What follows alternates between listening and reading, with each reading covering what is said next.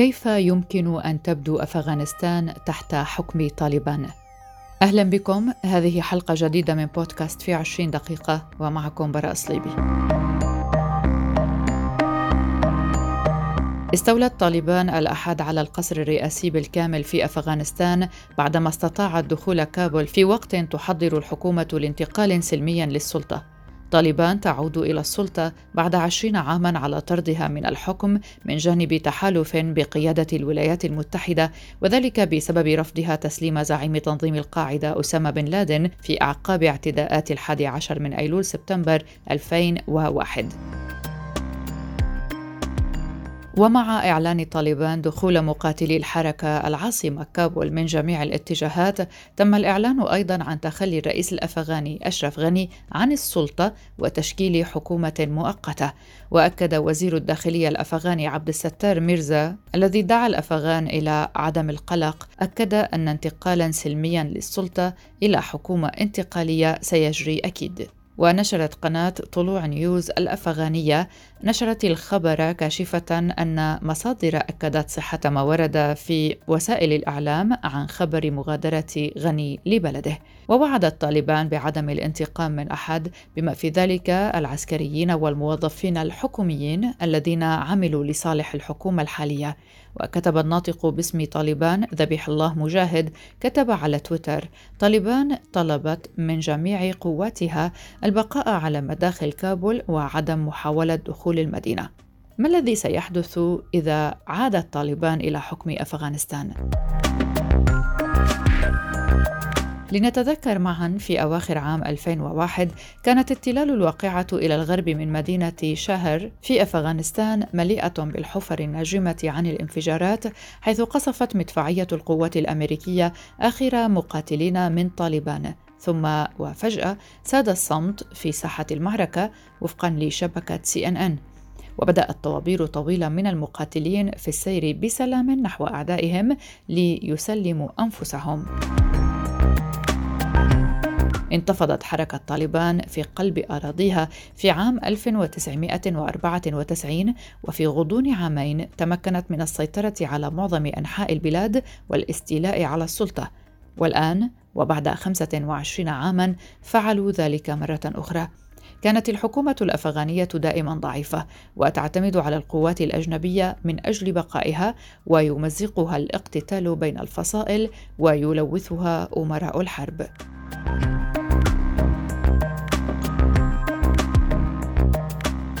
في عام 2001 وبعد إقصاء طالبان من الحكم صنعت أعداء لدودين في الداخل تماما كما صنعت أعداء خطيرين لبقية العالم الغربي من خلال توفير ملاذ للقاعدة قبل وأثناء وبعد أوامر أسامة بن لادن بهجمات الحادي عشر من سبتمبر أيلول على أمريكا. كان بن لادن ورفاقه قد قاتلوا جنبا إلى جنب مع بعض الأفغان الذين قاوموا الوجود السوفيتي بعد عام 1979 كانوا رفاقا قدامى سمح لهم بإقامة معسكرات تدريب وسمح لهم بالبقاء تحت حكم طالبان وهو تقليد يقضي بحماية الضيوف ماذا عن النساء تحت إمرة طالبان؟ أول ما وصلنا هو بعض الصور من أفغانستان وهناك بعض عناصر من طالبان يزيلون صور النساء من الشوارع أو يغطوها بطريقة ما. عودة طالبان إلى السلطة هو احتمال مرعب للنساء في آخر مرة حكموا فيها منعت الإناث من الذهاب إلى المدرسة. في حين تمكنت النساء في العاصمة كابول من بدء أعمال تجارية والمشاركة في السياسة وحتى في حكومات المقاطعات وإدارة الوزارات. ولا عجب في أن الأفغان الليبراليين يتجهون لمغادرة البلاد الآن. وقد يكمن أملهم الوحيد في حقيقة أن طالبان قد تقدم تنازلات بشأن حقوق المرأة وربما على المدى القصير فقط. وربما بعض الحماية لحرية التعبير. الآن وقد اقتربت قيادة طالبان من السلطة قد تختار اتباع نهج جديد. من يدري؟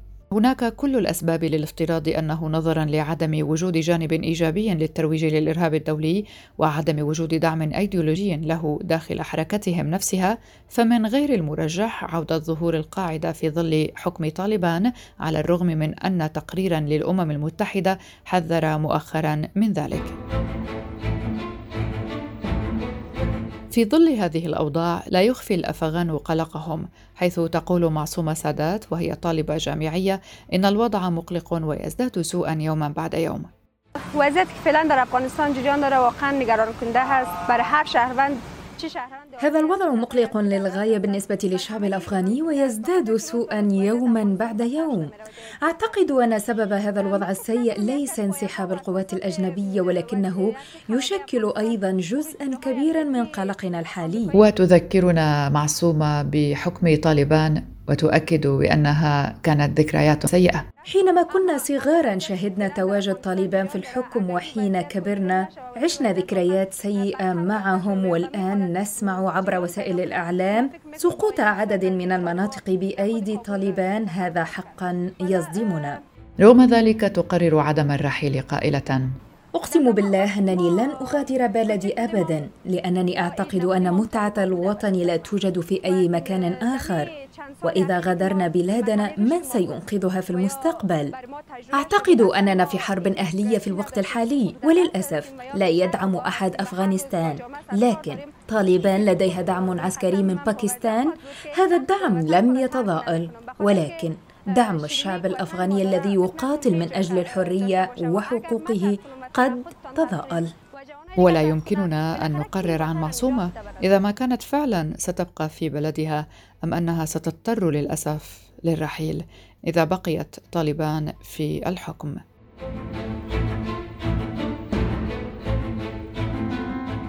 الأحداث الأخيرة دفعت بالآلاف إلى الفرار من مناطق المواجهة وسط انعدام الأمن الغذائي في بلد يعيش أغلب سكانه تحت خط الفقر. المتحدث الرسمي باسم مكتب الأمم المتحدة للشؤون الإنسانية يانس لاركي أكد في مقابلة حصرية مع أخبار الآن أن الأوضاع الإنسانية في أفغانستان متردية للغاية. نستمع إلى السيد لاركي. humanitarian situation in Afghanistan is increasingly dire. Uh, closing in, edging in on a catastrophic situation. What we have seen uh, building up uh, since May يقول السيد يانس لاركي الوضع الإنساني في أفغانستان مترد جدا حتى أنه يقترب من الكارثة. فمنذ شهر مايو أيار شهدنا حركة نزوح حاشدة وقد نزح نحو ثمانين ألف شخص شهريا كما أن نصف الشعب الأفغاني بحاجة إلى مساعدات إنسانية وحماية وتقريبا ثلث السكان يعانون من انعدام الأمن الغذائي ونصف الأطفال بحاجة إلى دعم غذائي. وبالتالي الوضع مثير للقلق جدا. So the situation is indeed extremely concerning. What we have uh, heard from our human rights uh, colleagues in the United Nations and what we can see, our staff can, can, can see. يضيف ما سمعناه من زملائنا العاملين في الأمم المتحدة هناك وما يشهدونه موظفون يوميا أن حالة حقوق الإنسان سيئة للغاية. لذلك نحن ندعو كل أطراف النزاع إلى حماية حقوق الإنسان الخاصة بكل السكان وخصوصا النساء. فهناك بعض الإجراءات التي تفرض عليهن في المناطق التي باتت حركة طالبان تسيطر عليها. عليها. ونحن قلقون إزاء هذا الوضع لأنه يشكل انتكاسة لحقوق الإنسان المكتسبة شيئا فشيئا على مر السنوات الماضية. لذلك فإن حالة حقوق الإنسان متردية شأنها شأن الحالة الإنسانية. فالسكان بحاجة إلى طعام ومياه ومأوى وحماية وبالطبع إلى حماية حقوق الإنسان. People both need food, water, shelter, protection, and they need, of course, to have their human rights respected. المسؤول الأممي أكد خلال المقابلة أن الأمم المتحدة تعمل ليل نهار لتوفير المساعدات إلى الشعب الأفغاني رغم العقبات التي تعترض طريقها وقال The humanitarian and the United Nations uh, presence in Afghanistan is purely civilian. Uh, we have all intention of... يقول السيد يانس لاركي الوجود الإنساني للأمم المتحدة في أفغانستان مدني بحت ولدينا النية في البقاء هناك وتقديم المساعدات والحماية للشعب الأفغاني وقال The United Nations has been in Afghanistan uninterrupted for about 70 years. Uh, and humanitarian organizations right now there's uh, more than 150 of them. نحن نتعاطى مع السكان المدنيين فالأمم المتحدة موجودة في البلاد بلا انقطاع منذ 70 عاما تقريبا وثمة أكثر من 150 منظمة إنسانية اليوم تابعة للأمم المتحدة. ونحن نعمل في كافة أنحاء البلاد كما أننا ملتزمون بالبقاء لمساعدة السكان الأكثر احتياجا أي النساء والأطفال والرجال. وهذا ما ننوي القيام به.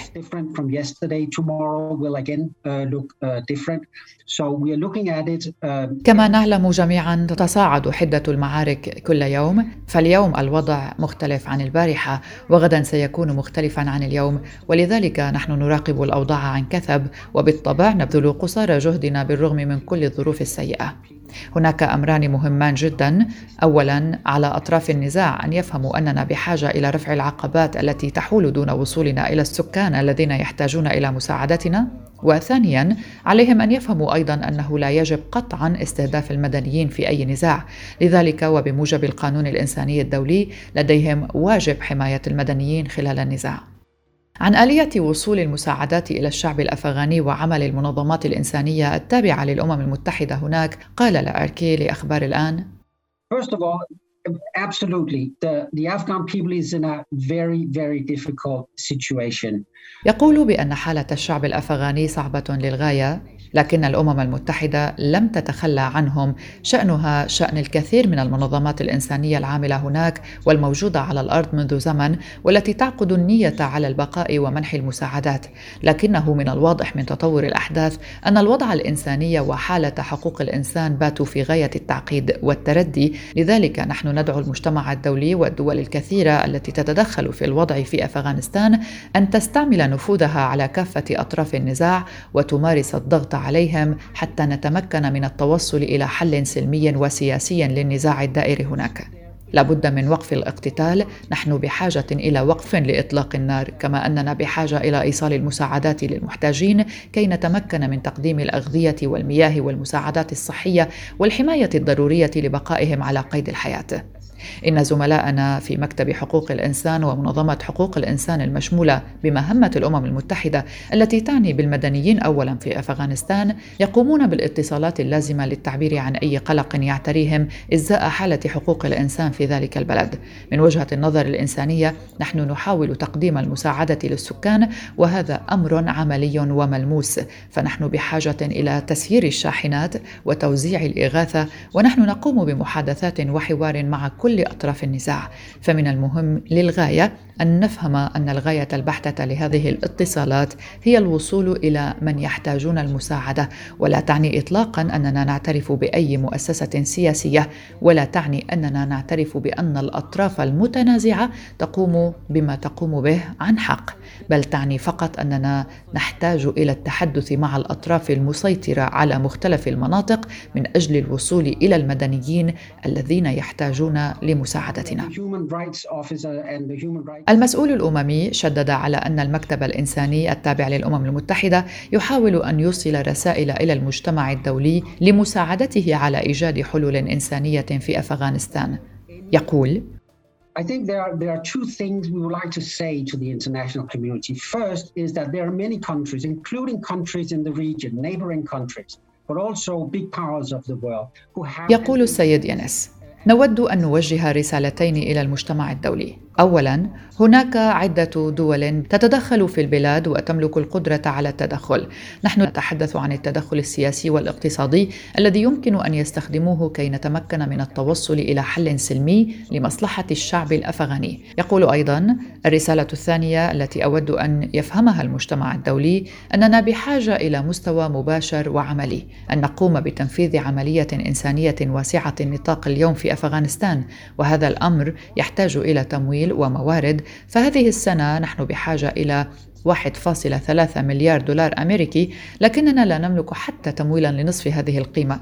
يمكننا أن نصل إلى 16 مليون شخص في كافة أنحاء البلاد إن كان المال متوفرا. إلا أننا نسجل عجزا بقيمة 800 مليون دولار أمريكي ولكن هناك طريقة عملية وملموسة للحل. فدول العالم قادرة على دعم الشعب الأفغاني من خلال تمويل النداء الإنساني الذي أطلقناه كمنظمات إنسانية لكي نكون قادرين على تنفيذ مهمتنا وتقديم المساعدة الضرورية للسكان. لقد عملنا مع الشعب الأفغاني على مر السنوات بطريقتين. اولا يشكل السكان المحليون غالبية موظفي الأمم المتحدة هناك أي أنهم أفغان ويعملون مع الأمم المتحدة ومنظمات إنسانية أخرى لمساعدة كل من يحتاج للمساعدة. وثانيا نحن نرى أن أفضل طريقا لمساعدة الشعب تأتي من خلال التحاور مع الجماعات المختلفة واستطلاع حاجاتهم كي نحصل على رد محلي لنعرف ما هي احتياجاتهم الفعلية. وفي معرض رد المتحدث الرسمي باسم مكتب الأمم المتحدة للشؤون الإنسانية يانس لأركي عن أعداد القتلى من المدنيين في أفغانستان قال um, I have seen a report from the UN uh, mission that says that at least 5,000 uh, يقول اطلعت على تقرير صادر عن بعثة الأمم المتحدة. يشير إلى مقتل خمسة آلاف مدني على الأقل هذه السنة وحدها. من الصعب أن نحتسب الخسائر بشكل كبير ففي أي نزاع كالحاصل حاليا في أفغانستان لا يتم تسجيل كل الضحايا لأنهم أحيانا يدفنون بسرعة بعد مقتلهم. وبالتالي من الصعب للغاية أن نحصل على أرقام ملموسة ولكننا بالطبع نبذل قصارى جهدنا لنحتسب الضحايا ونراقب الأرقام إلا أنه يمكن القول أننا تمكنا من احتساب أعداد النازحين بشكل أكثر دقة من أعداد القتلى. يؤسفنا كثيرا وقوع مدنيين ضحايا للاقتتال. هذا أمر مؤسف للغاية وكمنظمة إنسانية تقع على عاتقنا مهمة مساعدة الناجين من القتال ومن يحتاجون إلى إغاثة إنسانية والكثير منهم ينزحون اليوم من منازلهم فهم عندما يقتلعون من بلداتهم ومنازلهم يخسرون الوسائل التي تمكنهم من مساعدة أنفسهم أثناء النزوح وهذا ما رأيناه خلال الأشهر الماضية. فنحو ثمانين ألف شخص ينزحون شهريا ويقتضي عملنا ان نحاول مساعدتهم And there we have seen in the past three months about 80,000 people on average every month being displaced. And it's our, uh, it's our job to try uh, to help them. ومن دون أدنى شك فإن ارتدادات الأزمة الأفغانية لن تقتصر على أفغانستان وحدها بل أن دول المنطقة سيكون لها نصيب من تلك الأزمة إذا لم تتم معالجتها بشكل جذري وهو ما أكد عليه المسؤول الأممي بقوله Well, it is, uh, of course, a concern um, that the, the يقول بالطبع يقلقنا أن يكون للنزاع تأثيرات إقليمية وأن يمتد على دول المنطقة وبالتالي الأزمة لن تكون مقتصرة على أفغانستان. فقد شهدنا خلال نهاية الأسبوع الماضي مئات الأفغان الذين طلبوا اللجوء إلى إيران. لأركي طالب عبر أخبار الآن بأن تبقي الدول المحيطة بأفغانستان حدودها مفتوحة لاستقبال اللاجئين وقال يقول لأركي نحث كل الدول المجاورة أن تبقي حدودها مفتوحة لكي يحصل كل الذين يحاولون أن ينجوا بحياتهم على ملاذ آمن في الوقت الراهن على الأقل.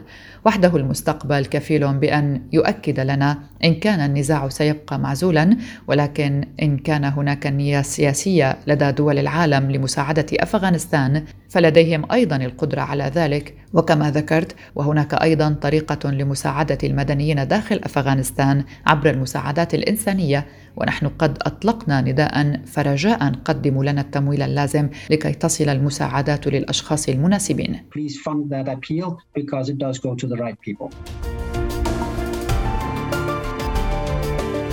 صور لا يمكن تصديقها. وصلتنا اليوم من مطار كابول والناس تتدافع لصعود الطائرات هربا من طالبان. سقط خلال هذا التدافع سبعة قتلى في المطار وأعلن في وقت سابق أن الجنود الأمريكيين قتلوا مسلحين اثنين في مطار كابول الاثنين حيث تجمع الآلاف سعيا للمغادرة بحسب مسؤول في البنتاغون.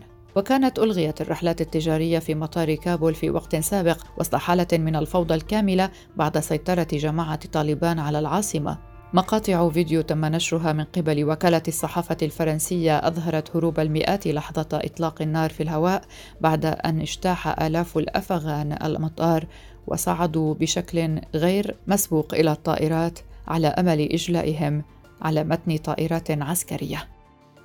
هذه كانت حلقة من بودكاست في عشرين دقيقة من إعداد وتقديم براء صليبي شكرا لكم لحسن المتابعة. إلى اللقاء.